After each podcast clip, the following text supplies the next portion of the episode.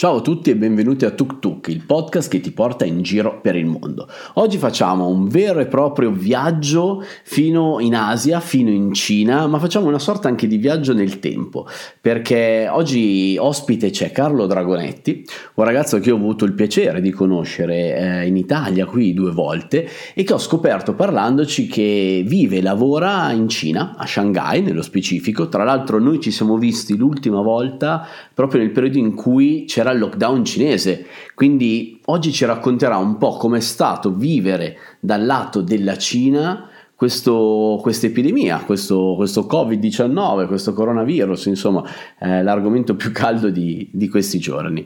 Eh, soprattutto oggi mi vorrei concentrare sul fatto della fase 2, eh, visto che in Italia è il 4 maggio e quindi da oggi si allenta il famoso lockdown, farei un viaggio nel tempo e vedere cosa è successo in Cina. Faccio raccontare da una persona che vive in Cina eh, senza filtri che cosa è successo in questa fantomatica fase 2 quindi cosa ci aspetterà. Ora però passiamo ai fatti. Quindi benvenuto Carlo. Ciao come stai? ciao Claudio bene bene. Oh ragazzi Sono perdonate se la connessione andrà un po' eh, su e giù ma insomma in Cina VPN è un po' un casino vero connettersi con le dirette Instagram è vero è vero è vero è un po' una palla questo VPN. salutiamo anche Però Mao là dietro. Vi saluta. E che non parla, ma, ma c'è. C'è. Senti, raccontami un po', dai, allora... innanzitutto come stai, dove sei, che, che, che ci racconti. Io non ho detto niente di te perché mi piace comunque che sei anche tu a raccontarlo. Se vuoi ti, ti incanalo, però insomma di robe sulla Cina ne sai, ne sai tante. Sei diventato un caso mediatico in Cina, lo, se hai voglia di raccontarlo bene, ci accomuna un'intervista clamorosa con eh, Marco Montemagno, ciao Monti se ci dovessi seguire, eh, quindi tanta roba perché io mi ricordo che mi parlò di te Carlo dicendo anche un mio amico è stato intervistato da Montemagno e allora andai a vedere, però noi ci eravamo già conosciuti in realtà, quindi era bestiale sta cosa. Vero, vero. Nel frattempo io ti sento super metallico, però eh, penso, che, penso, che, mi abbia dato il là per iniziare a raccontare. Vai, esatto. e, ehm, sì, fammi un po' di gesti così magari ti, ti capisco. E, ehm, allora, no, io sono arrivato in Cina sei anni fa. Ho iniziato un percorso di studi eh, qui in Cina, ho studiato a Milano e poi ho, ho continuato a, fare, a, studiare cinese in, in, una università qui a Shanghai e poi ho fatto un master in relazioni internazionali e international business a Shanghai, che è stata un po' la svolta del, della mia carriera cinese, perché se da un lato eh, ho imparato il cinese, dall'altro il mio discorso di laurea e, mm, come raccontavi tu prima è andato super virale sui, sui social cinesi. Ho fatto un video in cui raccontavo la mia esperienza in Cina eh, davanti ad 8.000 persone che erano lì a guardare il mio discorso di laurea, che erano tutti gli studenti laureandi eh, del mio anno, che ha fatto 200 milioni di visualizzazioni oh. sul uh, Facebook cinese. Porca sì. miseria, 200 sì. milioni. Quindi posso, posso vantare il secondo discorso di laurea più famoso dopo Steve Jobs. Wow. Quello di Steve Jobs. Beh, non male. Beh, però Steve Jobs lo faceva ai laureandi, tu eri da laureando. Sì, no, Quindi sei il primo. se vogliamo scalare ancora il livello, lo studente con il più alto numero. Sì, sì, sì, questo, no, questo, mi ha portato un sacco di visibilità a livello mediatico qui e mi ha iniziato a innanzitutto aprire una carriera lavorativa. Bene. Questo è sicuramente il primo punto. E poi adesso chiaramente le cose sono andate avanti, ho imparato tanto dal punto di vista lavorativo e, e ad oggi sono, sono, sono, qua per lavoro. Di cosa e, ti occupi Carlo? E, e anche per lavoro. Sono marketing manager di una società italiana di cosmetici. Ok faccio nomi che poi, che poi, Claudio ci chiede i diritti e dobbiamo pagargli pure la pubblicità. No, no, quello no, ci mancherebbe. Se vuoi dirla bene, se no va benissimo così, insomma, abbiamo capito il settore. No, no, sono, sono marketing manager di Rila Steel, che è un brand molto famoso in tutte le, le farmacie italiane. E, ehm, in Cina lavoriamo, lavoriamo benissimo, il, l'Italia in Cina in generale è super apprezzata e, e, quindi in realtà anche questo è un, dire, un, un aspetto che sottolineiamo sempre quando, quando raccontiamo i prodotti. Bene, questo è molto buono, anche questo magari non è una cosa così scontata, soprattutto in Italia. Assolutamente. No, e in generale su questo è interessante perché l'Italia, per esempio, in Cina è vista super bene nel frattempo grazie Lorenza che domani ci compra, è, è vista super bene perché eh, noi siamo, eh, i cinesi ci vedono come delle persone che hanno wenhua, che hanno cultura, no? perché noi come loro condividiamo mh, mm, più di 200 anni di storia, che è un po' per loro come dire, il, il, modo per insultare gli Stati Uniti. Cioè loro dicono, ah, okay. cavolo, gli Stati Uniti hanno solo 100 anni di storia e quindi non hanno un cazzo di storia. Non valgono niente Invece per noi... quello. Interessante sta cosa. Quindi c'è... Dai, questo è veramente, non l'avevo neanche minimamente percepita quando ero in Cina sta cosa, molto interessante. Beh, poi l'ho detto nell'altra diretta sulla Cina, la Cina è la mecca per gli architetti italiani, o almeno lo era quando ci sono passato nel 2014, non penso che sia cambiata tanto, insomma sono un architetto italiano in Cina fa faville, no. vero? Ancora vero questo? Verissimo, verissimo, verissimo. E, e qui, e qui è, è, anche bello essere italiani, cioè un altro di quei posti dove è bello essere italiani. Bene, bene, questo, questo sì. fa molto piacere. Senti una cosa, io e te ci siamo visti a febbraio a Milano, quindi in mezzo a questa mezza pandemia tu eri in Italia, poi sei dovuto tornare e mi hai raccontato di una quarantena particolare, cioè dall'inizio, da quando tutto è successo. Carlo in Cina, sì. che, che passò? che passò? Allora, no, io sono tornato in Italia il 24 ehm, di gennaio perché in Cina eh, in quella settimana, alla settimana del 24, alla settimana successiva, eh, fate voi 24 più 7, c'era il, il Capodanno cinese, uh, che è, è un po' il nostro Natale.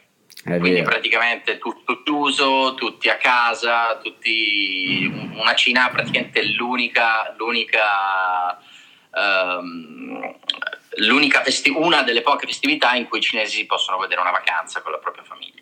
Okay. E, e, quindi quello che è successo è che io e il mio capo abbiamo deciso di, di tornare in Italia per lavoro, di fatto, perché ehm, avevamo appena fatto le vacanze di Natale, eravamo appena tornati, quindi diciamo non aveva senso prendersi ancora un'altra settimana di vacanze. Siamo tornati sì. in Italia esattamente nel periodo in cui nel mondo si è iniziato a parlare di questa cosa. Quindi da 3-4 giorni prima del, di questo discorso qua si sentivano dei numeri eh, crescenti, ma ehm, a Shanghai ancora zero casi. Ok, quindi a Shanghai a non era percepito era ancora... come come un pericolo così imminente, così grosso, insomma. Assolutamente, no, tra l'altro eh, dista anche 1200 km certo. da Wuhan. È anche giusto quindi, dirlo. Infatti. Quindi sì, abbastanza, un posto abbastanza sicuro. Sono tornato a Milano e mi sono preoccupato, eh, non so se vi ricordate, c'era, c'era il famoso numero 1500 che andava tanto di moda a gennaio, adesso probabilmente nessuno si caga, eh, che era quel numero proprio eh, il quale bisognava chiamare per fare segnalazioni o per, per uh, raccontare un po' la propria storia e, e, far, e, parlare con i medici del ministero per capire cosa fare. Certo. Io eh, non appena tornato in Italia questo numero l'ho chiamato ben due volte perché mh, la prima volta mi hanno un po' diciamo detto guarda non c'hai sintomi, non c'hai niente. Eh, quindi all'epoca forse anche il discorso del, dell'asintomatico non era neanche poi così... Non era così preso in considerazione. Chiaro. No, no. Motivo per cui quello che è successo è che, vabbè, io ho chiamato sto cavolo di numero, di numero 1500 e mh, l'ho chiamato due volte perché la prima volta ero, mh, come dire, per eccesso di zelo, non c'avevo niente, però però era il, 15, era il 20 gennaio, c'era un freddo alla Madonna, avevo il naso chiuso come probabilmente ogni 25 gennaio e, mm, e quindi mi sono preoccupato. E, mm, la seconda volta invece i numeri, eh, diciamo, c'era già il famoso paziente 1 a Codogno. E, mm, per questo motivo io mi sono preoccupato e ho richiamato questo numero perché a me spaventava il fatto di, um, di essere comunque tornato alla Cina. Cioè, certo. nel senso, non, non era tutto chiaro. Era una storia simile a quella del paziente 0, paziente, scusami, del paziente 1, una storia del tutto simile. Era entrato in contatto con uno che aveva pranzato, che era tornato dal lavoro, o era cenato con uno che era tornato dalla Cina. Quindi né più né meno una storia similissima. Che poi a ripensarci, col mondo e la sua globalizzazione, quella settimana del Capodanno cinese, io ero al Kilimangiaro, al Kilimangiaro in un rifugio, una capannetta con 30 persone e un sacco di cinesi che tossivano anche. Quindi, cioè, alla fine, tornare dalla Cina cosa vuol dire? Non vuol dire niente in quel momento storico, penso, no? Certo, certo. Però in realtà, per esempio, il discorso di viaggiare e di chiudere i voli diretti questo secondo me è stata una grande cazzata. Posso dire le parolacce? Sì, là? puoi dirle. E, ehm, è stata una grande cazzata, secondo me, perché, ehm, perché tutto questo ha fatto sì che persone come me, cioè persone che ritornavano dalla Cina, ma che facevano scalo a Mosca, come nel mio caso, uh-huh. una volta arrivati in Europa, non erano considerati come viaggiatori che rientravano dalla Cina all'Europa, ma erano i viaggiatori nel mio aereo, che erano semplicemente arrivati da Mosca. E quindi non c'è stato neanche uno screaming, cioè proprio niente di niente. Eh sì, è vero, è vero. E quindi niente, vabbè, come dire, a posteriori, io lo dico sempre per scherzare, a posteriori siamo tutti virologi. Ovvio. Eh, però, uh, però, no, cioè nel senso, non, no, certo, non, ma... probabilmente queste ma funzionava. Lo scopo è proprio questo, riportare testimonianze e vedere anche quanto, è, quanto viene raccontato di quanto c'è di vero, quanto non c'è di vero, insomma per esperienze personali. Io l'ho raccontato, cioè per esempio il mio tampone, quando è stato fatto, dopo quanto tempo, dopo quanto tempo mi hanno consegnato il risultato, eh, senza ovviamente nessuna neanche critica, nel senso è ovvio che c'è un'emergenza, io ero negativo, quindi chiaramente ero l'ultimo delle, delle priorità, comunicare a me, come giusto che sia, perché chiaramente devono comunicare, so personalmente che la positività l'hanno comunicata assolutamente in maniera tempestiva in tanti casi, quindi vero, niente, vero, da, vero. niente, da, dire, però giustamente la tua esperienza è quella ed è secondo me interessante da raccontare perché tu sei tornato in Italia, ok, quindi è successo questo in quel periodo e poi sei ripartito e sei tornato in Cina, ma tu sei ritornato anche, mh, la tua azienda non aveva mai chiuso quindi, perché molti europei stavano chiudendo. In quel periodo, sbaglio, tipo Apple aveva già chiuso in Cina. Non sbagli. Non sbagli, in Cina nel frattempo avevano chiuso, aveva chiuso Ikea, aveva chiuso McDonald's, avevano chiuso un sacco di colossi che chiaramente avevano, voglio dire, nel mondo, del, nel mondo retail, tutti quei posti che aggregavano persone. E, ehm, e, io non ho vissuto il lockdown in Cina perché, come, come vi ho raccontato, sono tornato in Italia.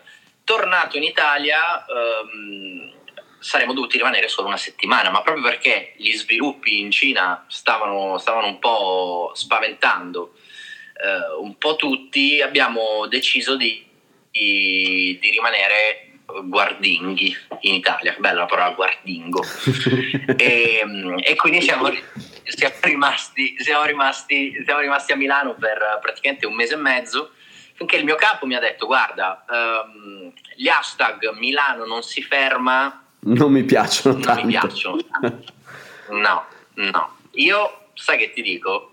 Fuori dai coglioni. Me ne torno a Shanghai. Sai che quel io momento invece, è stato ehm, tosto, eh? Perché io mi ricordo che quel weekend erano i primi giorni di paura, poi io sono a Piacenza, sono a due chilometri da, da zona rossa, quindi subito, anzi, noi la stiamo pagando ancora carissima la cosa, la mancanza di un lockdown inizialmente perché ancora ieri 39 nuovi contagi, comunque 6 morti, quindi in una città che praticamente da un mese e mezzo bloccata sono ancora tantissimi, quindi certo. qualcosa qua è andato, è andato comunque storto. Però cioè, eh, io quel weekend andai fuori per fare una commissione, vidi tanta gente, era un primo sabato di primavera fuori e dissi, mi ero emozionato in maniera positiva cioè, avevo voglia di fare una foto, fare una storia dicendo wow, anche Piacenza non si ferma, che bello che nonostante c'è la paura di un virus, la gente è ancora fuori. Cazzo, non l'avessi mai fatto, per fortuna non l'ho fatto perché la sera Conte, conferenza stampa, il giorno dopo, chiuso tutto. E quindi avrei fatto la figura del Pirla, che come ero in quel momento, però con assoluta buona fede, perché non era ancora chiaro, cioè certo. non era veramente... Certo Invece voi dicevi, hai visto l'hashtag? Beh. Siete andati, scusa se ti ho interrotto, vai avanti da lì. Visto l'hashtag. Eh, no, ehm, questo è il mio capo, io in realtà no, sono tornato in, sono tornato in Puglia, eh, perché io sono pugliese, la stessa città di Carlo, di Trani, e con lui, cioè no con lui, con la mia famiglia ci siamo detti, proprio perché la mia azienda è stata molto uh, supportive, mi ha aiutato un sacco in quel periodo, mi ha detto guarda, cioè, la tua salute conta più di quante creme vendiamo uh, dall'altro lato del mondo, quindi diciamolo anche questo. a tornare a casa come, capisci com'è la situazione e poi, e poi tornate a lavorare che poi tra l'altro di fatto a me interessava tornare in Cina perché la Cina è il posto dove vivo, il posto dove pago le bollette, dove, certo. dove ho l'abbonamento allo Spotify cinese, ho la televisione, il divano, la palestra, cioè ho le mie cose qua. Casa tua adesso in Cina, vivo, no? in questo momento, dove Beh, vivi? Cioè chiaramente ti manca il posto dove vivi, è normale. Assolutamente. E quindi niente, io sono tornato in Puglia, sono tornato in Puglia nel periodo in cui qualche giorno prima in realtà del, del, vero e proprio esodo di cui hanno tutti parlato, giustamente hanno tutti parlato uh, purtroppo, ma quello che ho fatto è stato tornare in Puglia a fare due settimane di quarantena quando la, in realtà la quarantena non se la cagava nessuno.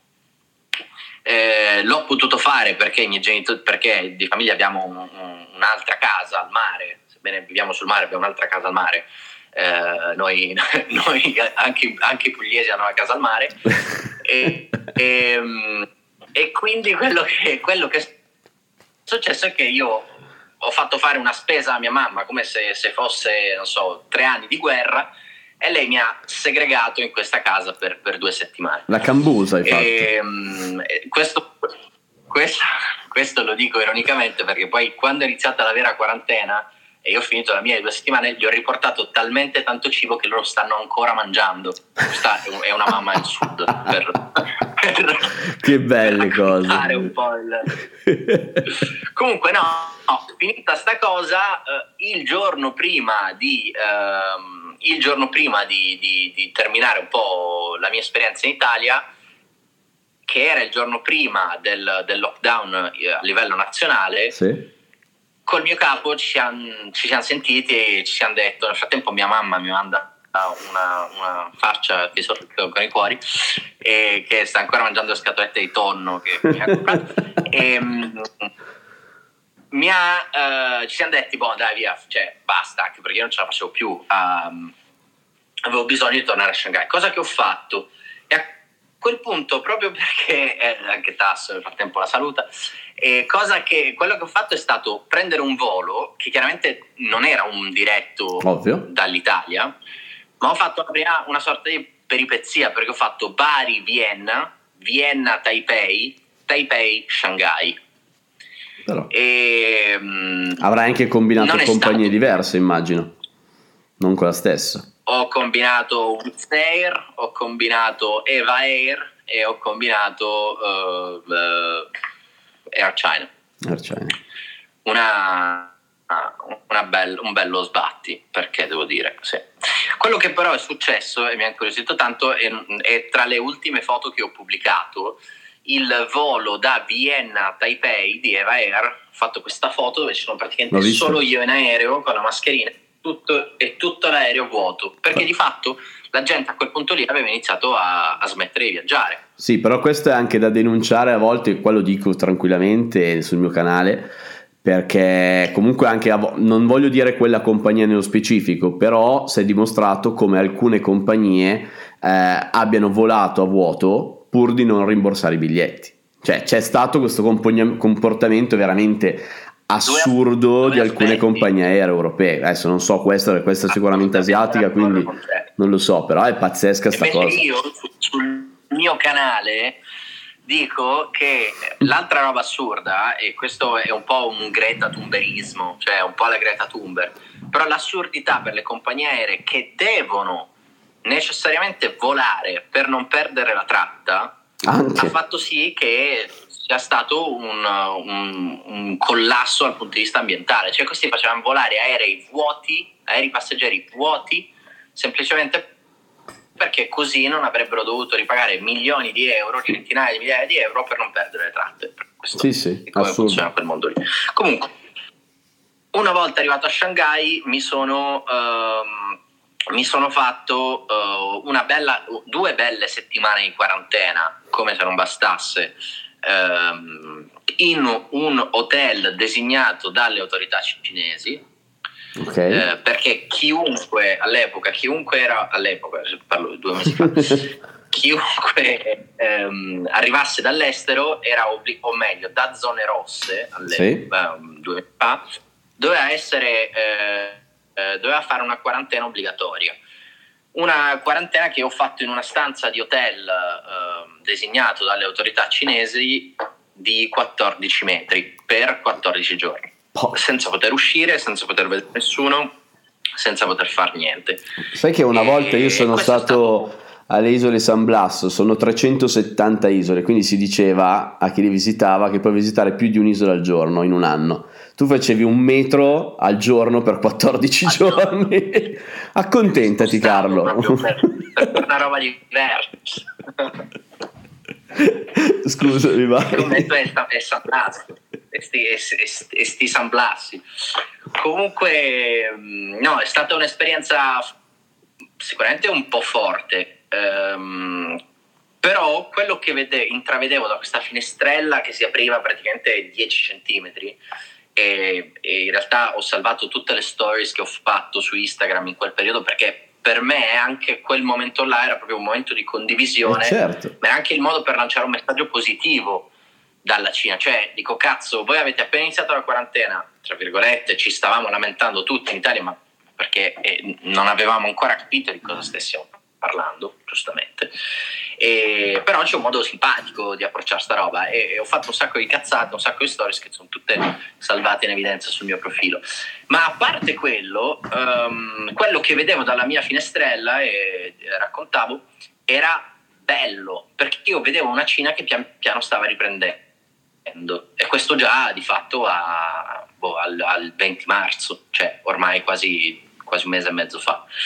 E, e, da lì è iniziato un po' tutto l'approccio che è anche un po' l'argomento che trattiamo oggi, cioè ehm, noi qui, se non era chiaro, se non fosse stato chiaro già eh, l'anno scorso che la Cina tecnologicamente è avanti, cazzo oggi più che mai siamo un mese avanti uh, al resto di tutto il mondo, proprio perché la vita qui ha ricominciato direi al 90% della normalità. Questo è molto, questa è una bella notizia da dire, perché comunque pensare che in un mese, sì. ovviamente non è detto che abbiamo dei percorsi identici, però che in un mese uno Stato ne è venuto fuori in quel modo, nel senso che comunque si è tornati alla quasi normalità, a me sembra una, cioè, la più bella notizia che ho sentito nell'ultima settimana, intenderci. Poi va presa con le pinze, sì, giustamente, la... va relativizzata, perché poi magari mi racconterai anche un po' di, di differenze che probabilmente hai visto tra le esatto. due quarantene, tra i due lockdown, eccetera. Però, insomma, mi sembra un bel dato. Sono d'accordo. Il punto, il punto è... Adesso no, no, non vorrei distruggerti la, la, la notizia più bella, più bella dell'ultima, dell'ultima settimana però secondo me è un po' tricky la questione. Ah beh, quello sì, quello puoi dirlo. Vai, hai il permesso, vai, dillo pure. No, perché l'approccio che, che, c'è stato qui è stato un po' diverso rispetto all'approccio che c'è stato in Italia. Cioè, eh, qui sicuramente si è utilizzato molto la tecnologia dal punto di vista di servizio GPS per capire gli spostamenti delle persone e quindi capire se le persone che erano entrate in contatto con altre persone, eh, chiaramente casi Covid, ehm, questa applicazione, questo, questo, sì, questa applicazione lo avrebbe segnalato e quindi eh, ci sono tre tipi di codice QR in questa applicazione, il codice verde che vuol dire che non c'è problema, il codice giallo che ti obbliga tra virgolette, a una settimana di eh, quarantena, il codice rosso ti obbliga a due settimane di quarantena. Perché dico tra virgolette? Perché di fatto questa applicazione, questo codice, tu lo devi mostrare in qualsiasi lo- luogo pubblico entri. Quindi in un ristorante, quindi nel building dove lavori, in palestra, al cinema, sull'autobus, in metropolitana, eccetera. Quindi se tu hai il codice giallo e il codice rosso, eh, sei tra virgolette obbligato a stare a casa perché non puoi andare da nessuna parte. Sì, puoi andare a fare una passeggiata al parco, però chiaramente come in Italia mh, e come credo in qualsiasi altra parte del mondo in questo momento, se qualcuno ti, ti sgama che ha il coronavirus in giro, uno sei un pazzo e due immagino che te vai pure in galera. Sì, eh, sì, te lo confermo. Io ho avuto la quarantena domiciliare perché mia nonna è deceduta per coronavirus e ho avuto contatti e fin tanto che non mi è arrivato il referto della positività del tampone, io se fossi stato beccato fuori avevo il penale, ero accusato di pandemia colposa, eh. quindi cioè, era assolutamente, cioè, ero nelle categorie in cui proprio non potevo permettermi di, di uscire, quindi neanche l'autocertificazione sarebbe bastato, io sono uscito certo. solo per fare il tampone e basta, in eh, 39 giorni. Very good. Very good. Quarantena vera e propria. A parte il discorso tecnologia, in realtà c'è tutto un altro discorso eh, particolare, cioè che a tutti un po' eh, queste foto sono girate in giro, sembra, sembra, come se ti stessero puntando una pistola alla testa, ma di fatto a tutti veniva misurata la temperatura corporea. Eh, ma quindi la, la, quell'app lì che tu dici, cioè quel QR è un'app, tipo quella che vogliono implementare qua da noi? come concetto, eh, non voglio entrare nella polemica, ma giusto per capire il concetto. Stiamo parlando della, più o meno della stessa cosa. Il concetto è de, dell'applicazione Alipay, che è un'applicazione di Ant Financial, che sì. è un'applicazione che appartiene al gruppo Alibaba, che è un po' un'applicazione che qui hanno tutti. Um, Alibaba diciamo, c'è un po' un attimo di inquadramento tecno-sociologico. Sì. Alibaba è, eh, non è solo l'Alibaba che conosciamo tutti, cioè Alibaba.com, ma in Cina ha un sacco di piattaforme diverse che vanno dal food delivery al, all'Amazon cinese, di fatto è, è, è Tmall, si chiama così, cioè Alibaba.com, ci sono un sacco di piattaforme. Alibaba, tra l'altro, è una delle più grandi aziende del mondo, con tipo una corporate con 56 aziende, tutte milionarie, eccetera, eccetera. Quindi tecnologicamente sono molto avanti. Tutti hanno verosimilmente questa applicazione e quindi se non ce l'avevi te la scaricavi, ma probabilmente solo le nonne non avevano un'applicazione simile e, e, e, quindi adesso ce l'hanno tutti. Però a parte questo... Quindi, il, scusa se ti interrompo, ma in Italia una roba del genere potrebbe essere verosimilmente a livello di, di percentuale sulla popolazione che utilizza Facebook per intenderci quante persone c'erano sul telefono. Direi, direi WhatsApp. WhatsApp, bravo, sì, ok, WhatsApp. WhatsApp, scusami, non avevo pensato. WhatsApp, è vero? WhatsApp. Direi WhatsApp. Eh. Ok, interessante sì. questo. Quindi sì, come se da WhatsApp domani girasse è, eh, questa cosa qua. Ma- eh, per esempio Mauro dice Alipay o WeChat. Questo codice QR, io menziono Alipay perché su WeChat c'è anche questo che si chiama Health code, cioè il codice sanitario, certo. eh, però su WeChat si può attivare solo per i cinesi, quindi uno che ha una Shenzhen, cioè una carta d'identità cinese, può attivare questo codice. Invece su Alipay, eh, siccome è legato al conto corrente, cioè WeChat si può legare o si può non legare al conto corrente perché WeChat è quell'applicazione eh, cinese, è appunto il WhatsApp italiano, ma che in più ha un portafogli, quindi che ti permette di pagare qualsiasi cosa con questa applicazione. Comunque, a parte questo, eh, vi dicevo, non solo tecnologia, ma anche um, aspetti, non so, come misurare la temperatura all'ingresso, come un'altra cosa che secondo me è super interessante, hanno per esempio nel, nel palazzo del, del, mio ufficio, dove c'è un ascensore con um, 49 piani, hanno messo un foglio di eh, ehm, di, di, di, di, carta trasparente, di pellicola trasparente, che ogni mezz'ora cambiano. Quindi praticamente per, mm, ogni volta che uno schiaccia il tasto per quella mezz'ora, ehm, tendenzialmente con, o chi si è dotato di pennina touchscreen, che è un po' la, la stessa pennetta del, del, de, dei tablet, sì. del, dell'iPad, che cavolo ne so, ha la possibilità di schiacciare il tasto dell'ascensore così che non entra in contatto con, eh, con, eh, con un potenziale virus. Poi ti metti la penna in bocca come faccio io. Poi, poi, ti metti la penna in bocca come fai tu e hai risolto il problema. E ti fai il, e ti fai il tampone. sì, te la metti un po' in più in fondo e aspetti tre ore e poi hai anche il risultato. E, um, sul distanziamento sociale, come chiede invece Mauro, eh, vi, di, vi, vi sconvolgo perché il distanziamento sociale è qualcosa che non c'è stato di fatto. Cioè, ehm, nel frattempo Uh, Francesca ha fatto una domanda lunghissima che non riesco a leggere e a, a, a raccontare, quindi aiutami Cla. Vai, vai, intanto rispondi eh, a Mauro che così leggo poi Francesca. Punto, il punto è che um, quando io sono uscito dalla quarantena la prima cosa che ho fatto è stato andare a cena con 14 amici, gomito a gomito l'uno con l'altro, non perché io sia un pazzo, ma, ma perché era permesso certo. farlo, gomito a gomito con gli amici tutti quelli che entrano in un ristorante, ehm, temperatura, mascherina off, quindi in un ristorante di fatto si può stare senza mascherina, non social distancing, ma a tutti è richiesto di eh, lasciare le generalità e le informazioni in merito a numero di telefono, passaporto e temperatura corporea. Questo di fatto aiuta anche un po' uno screening, perché se un giorno, tra so, due giorni, viene fuori che Carlo Dragonetti è stato nel ristorante tal dei tali e c'aveva il coronavirus, tutti quelli che erano lì quel giorno in quel registro saranno contattati eh, e saranno incurati. Esatto. E, ehm, Perché quelli magari finiscono direttamente, il loro QR code diventa rosso e chi ha avuto contatto con loro diventerà giallo e finché tanto non si sblocca eh, funziona sì. così. Senti, la domanda lunga, te lo dico anche subito, chiedeva semplicemente se era su base volontaria, come dovrebbe essere qua, ah, o se era okay. obbligatoria. Allora, eh, assolutamente volontaria, nel senso che non, non ti hanno mai obbligato, non mi hanno mai obbligato a dirmi di scaricare questa applicazione,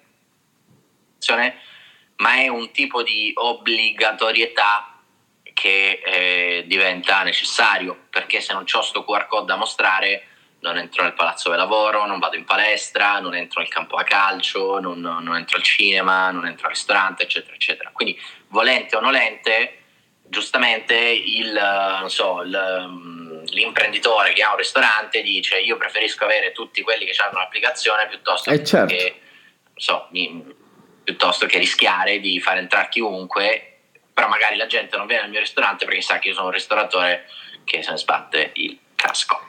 No, è che qua si dice che in Italia la polemica ovviamente monta perché dice che ti rubano i dati. Secondo me ti li rubano comunque, quindi cioè, avere una cosa in più o meno di questa ci può solo aiutare. Io sono assolutamente favorevole. È chiaro che se in questo momento non volete il furto dei dati non dovete neanche essere su Instagram, cioè voglio dire, è abbastanza... Esatto, stiamo parlando d'aria fritta, cioè ci stanno prendendo con qualunque cosa, si sbloccano i telefoni con l'immagine facciale, con la, il pollice, eh, cioè o avete un Nokia 3310, allora va bene, fate parte di quella piccola percentuale di popolazione che magari si muove ancora a rischio e per cui può essere una cosa problematica mostrare un QR code su, su un cellulare, ma se no i dati ve li stanno già pigliando. Quindi questo, questo qua a me sembra una mossa intelligente per fare lo screening e tornare velocemente alla normalità. Due aspetti, eh, per esempio mh, Tasso dice ma non fa la differenza il fatto che la Cina non è propriamente uno Stato democratico, corretto, questo è un aspetto che la gente tira sempre, anche probabilmente giustamente tira fuori, cioè dice cazzo la Cina è un paese con un regime politico particolare e quindi è facile che tutti seguano le regole. Ma a me la domanda che fa nascere questo è che cosa vuol dire che la Cina è un paese con un regime politico particolare e quindi si debba seguire le regole? Ma fa, questo vuol dire che noi che invece viviamo in una democrazia abbiamo la possibilità e ci sentiamo a volte in diritto di non seguirle? Eh. Questa è una domanda che mi nasce spontanea. È una cioè, domanda retorica però. Facciamo attenzione. è un po' una domanda. È molto Perché? retorica però. Sul discorso dei dati sono assolutamente d'accordo con te perché se devo iscrivermi su Instagram eh, devo, devo, mettere, devo, mettere, eh, devo mettere tutte le informazioni di vita, morte e miracoli di, di, chi sono, cosa faccio, perché vivo, quanto respiro. Quindi questo è un po' il punto.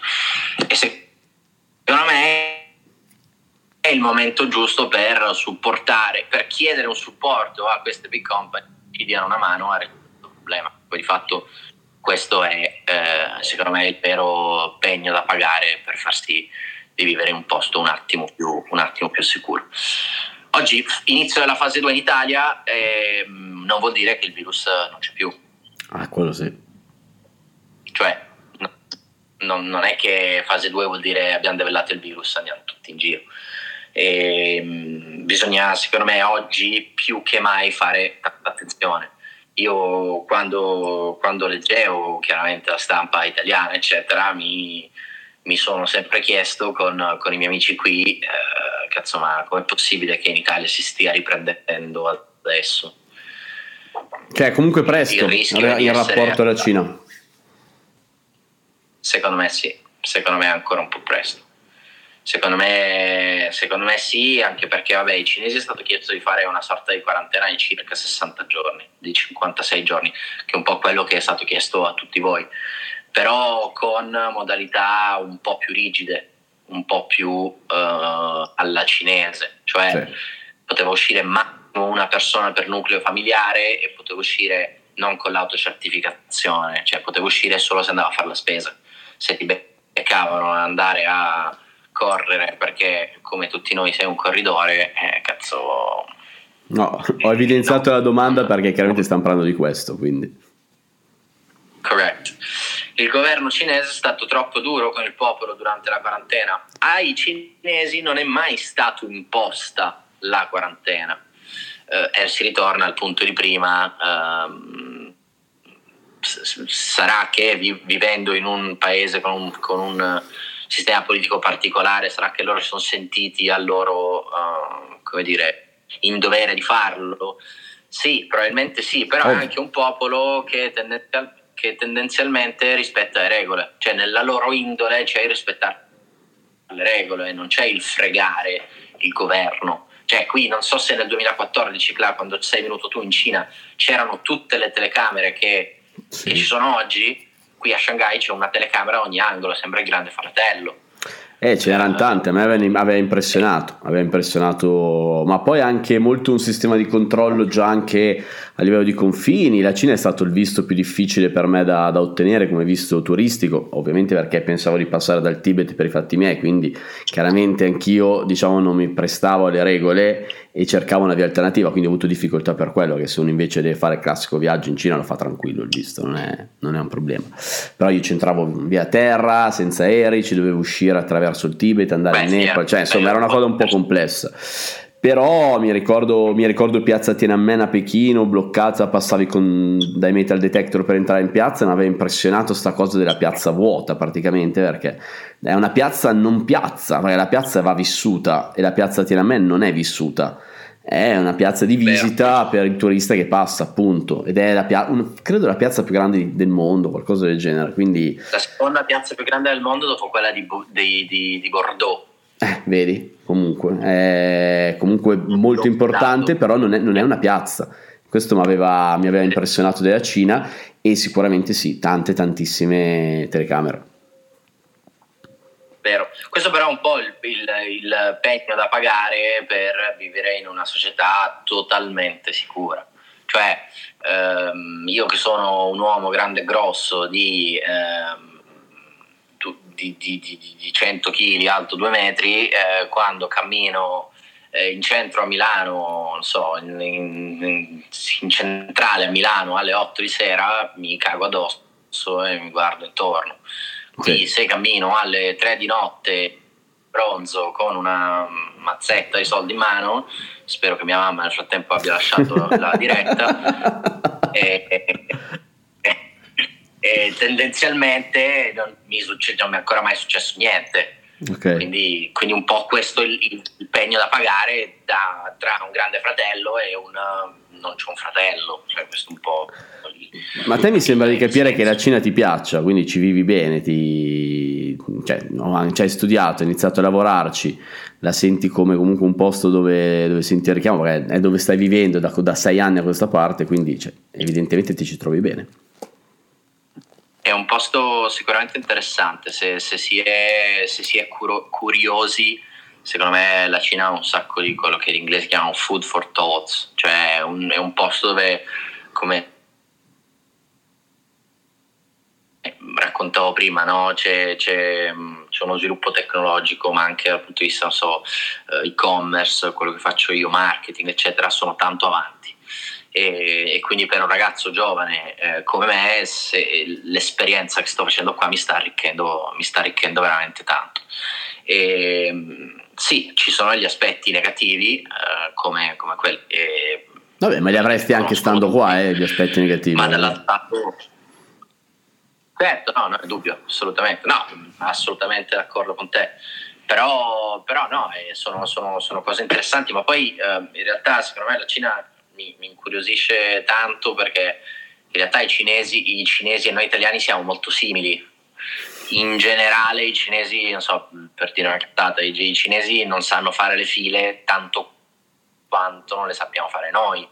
Oppure non so il valore della famiglia. meglio degli indiani comunque eh, sempre perché le file in India ragazzi lasciamole stare. Tutto tranne vero, le file in India. è vero e, ma no ma il, il, buon cibo la condivisione con, so, con gli amici mm, eh, quando c'è una festività si sta tutto intorno a un tavolo boh, non so delle, delle, delle banalità. Però, però sono, aspetti, sono degli aspetti interessanti. E, ehm, e quindi, no, quindi ehm, la, Cina, la Cina oggi secondo me è un posto assolutamente da, da vivere sicuramente mi, mi, sta facendo crescere tanto.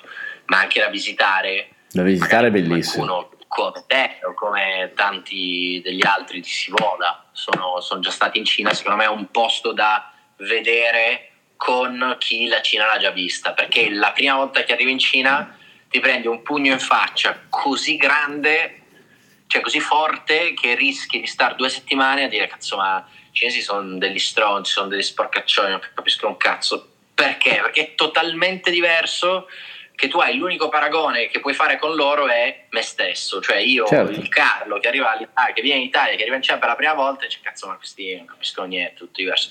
Però invece se magari vai in Cina con Claudio, che in Cina c'è già stato, ti prepara psicologicamente e, e, ti spiega perché il cinese, non so, medio sputa per terra, piuttosto che ti, prepara a, a, sapere che quando vai in centro a Shanghai vedrai più Lamborghini e, e Ferrari di quelle che hai visto in tutta la tua vita.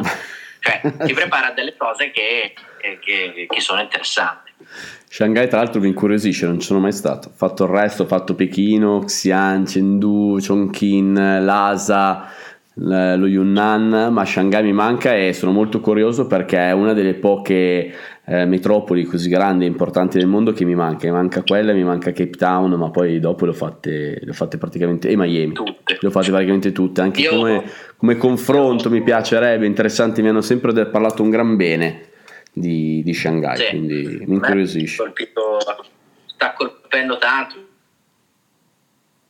Mi, nel frattempo mi sono bloccato. No, mi colpisce tanto perché mh, mm, è un posto assolutamente, assolutamente incredibile.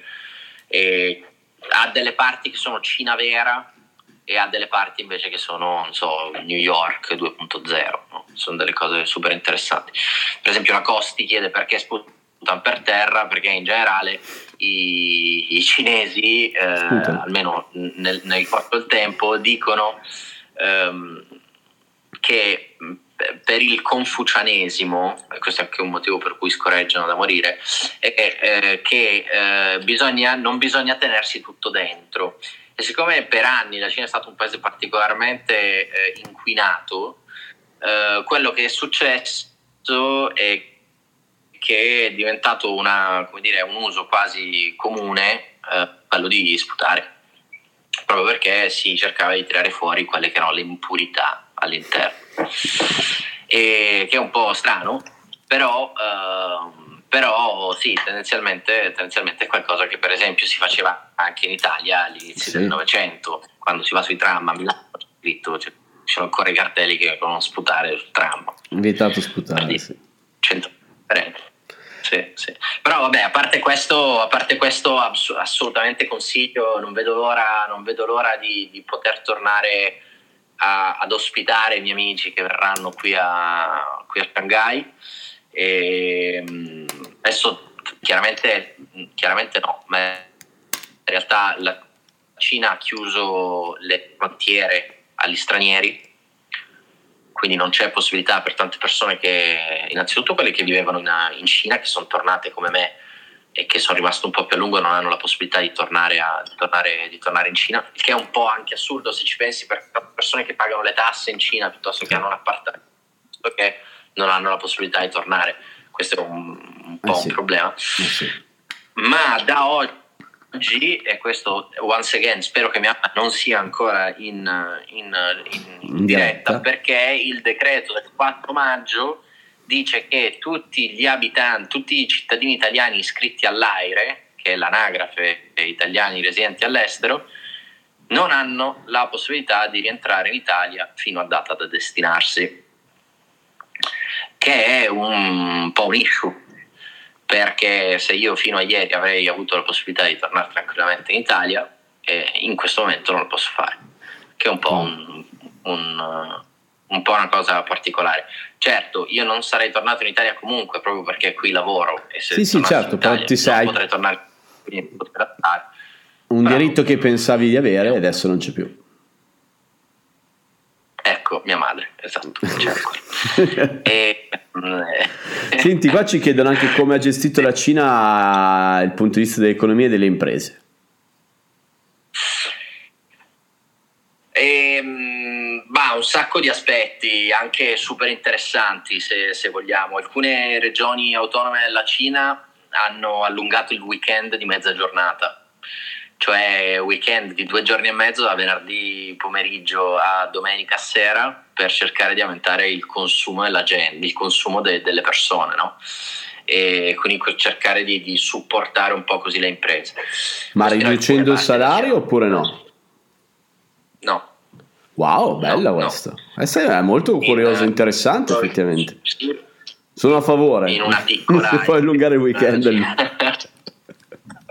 Era come quando facevi le lezioni però... di, al liceo, no? Di, il capo lì, dei rappresentanti di studenti. Io voglio allungare l'intervallo. Sì, io c'ero, allunga l'intervallo. Sì, Così. Vai. Eh, però um, No, i miei genitori non sono andati al supermercato eh, tutti insieme, eh, ricchi premi e cotillon, ma abbiamo letto tutti di cose un po' particolari e purtroppo abbiamo letto tutti di persone che non hanno rispettato le regole, eh, il che è un problema. È chiaro che non si può fare tutta l'erba un fascio, anzi, assolutamente non si deve fare tutta l'erba un fascio. Ma in generale, per tornare sul, sul, discorso, sul discorso economia, e, ehm, per esempio un altro aspetto che, stato, che, hanno, che, hanno, fatto qua è stato ridurre a zero l'IVA su, per i ristoratori. Ah. Quindi eh, tantissime, tantissime, attività, anche per esempio tantissimi ristoratori italiani qui a Shanghai che, che conosco. Ehm, certo, l'IVA sul food in Cina è del 6%, quindi in realtà no, not, not much, ma eh, comunque un 6% in più tanti aspetti che, che, hanno, che, che, che, stanno aiutando, oppure chi era in affitto in uffici pubblici o strutture governative gli era stata, gli era stata totalmente tol- come dire, azzerato l'affitto. Ah, ok. Ci sono t- tantissimissimi aspetti super interessanti. Rispetto invece all'import-export, quello che è successo è un fenomeno super interessante, cioè uno, chiunque facesse import-export prima del coronavirus di, so, di olio piuttosto che di lampade, piuttosto di chi, chi che sia, quello che è successo è che incredibilmente si è trovato a fare import-export di mascherine. Cioè, pum, mascherine. E che hanno causato Innanzitutto, eh, chiaramente la gente si è, si è, concentrata sempre meno sul discorso, sul discorso di, so, di, importare una lampada in un periodo di, di coronavirus. No? questo ha fatto sì che il prezzo delle mascherine si, um, di, salisse alle stelle. Ma un'altra cosa super, super incredibile che è successa è che ehm, il, il governo cinese ha centralizzato la produzione della stoffa per le mascherine. Quest, questa stoffa, un rotolo di stoffa ehm, prima del coronavirus in media costava eh, 80.000 renminbi, che sono circa 10.000 euro. Okay. Oggi costa 560.000 renminbi, che sono i soldi che vanno al governo cinese. Ah, ho capito. E, ehm, che stanno finanziando in parte tutto con le mascherine.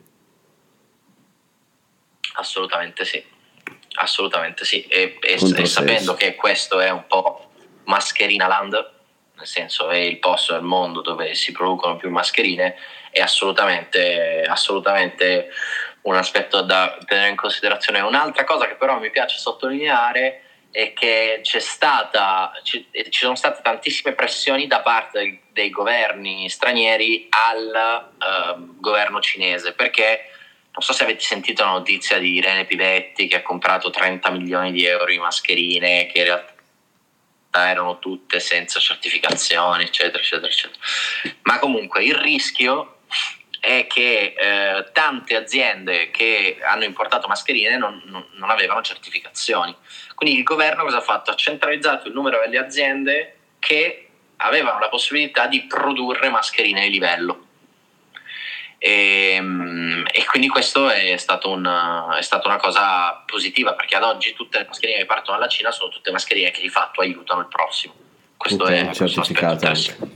Chiaro, chiarissimo. E, ehm, e niente, per rispondere alla domanda interessantissima di, di Carlo, eh, sì, succede che gli uccelli eh, diventino eh, eh ogni tanto. In Cina. No, non sempre. Solo nelle notti di plenilunio. Sì. Senti, ma eh, se uno a casa sta male così, cosa gli consigli? Acqua calda? Assolutamente sì. Se volete capire no, questa battuta dovete andare a vedere il video. Come, come, lo, trovano, come lo, trovano, su YouTube eh, il video? Basta discorso di laurea in Cina.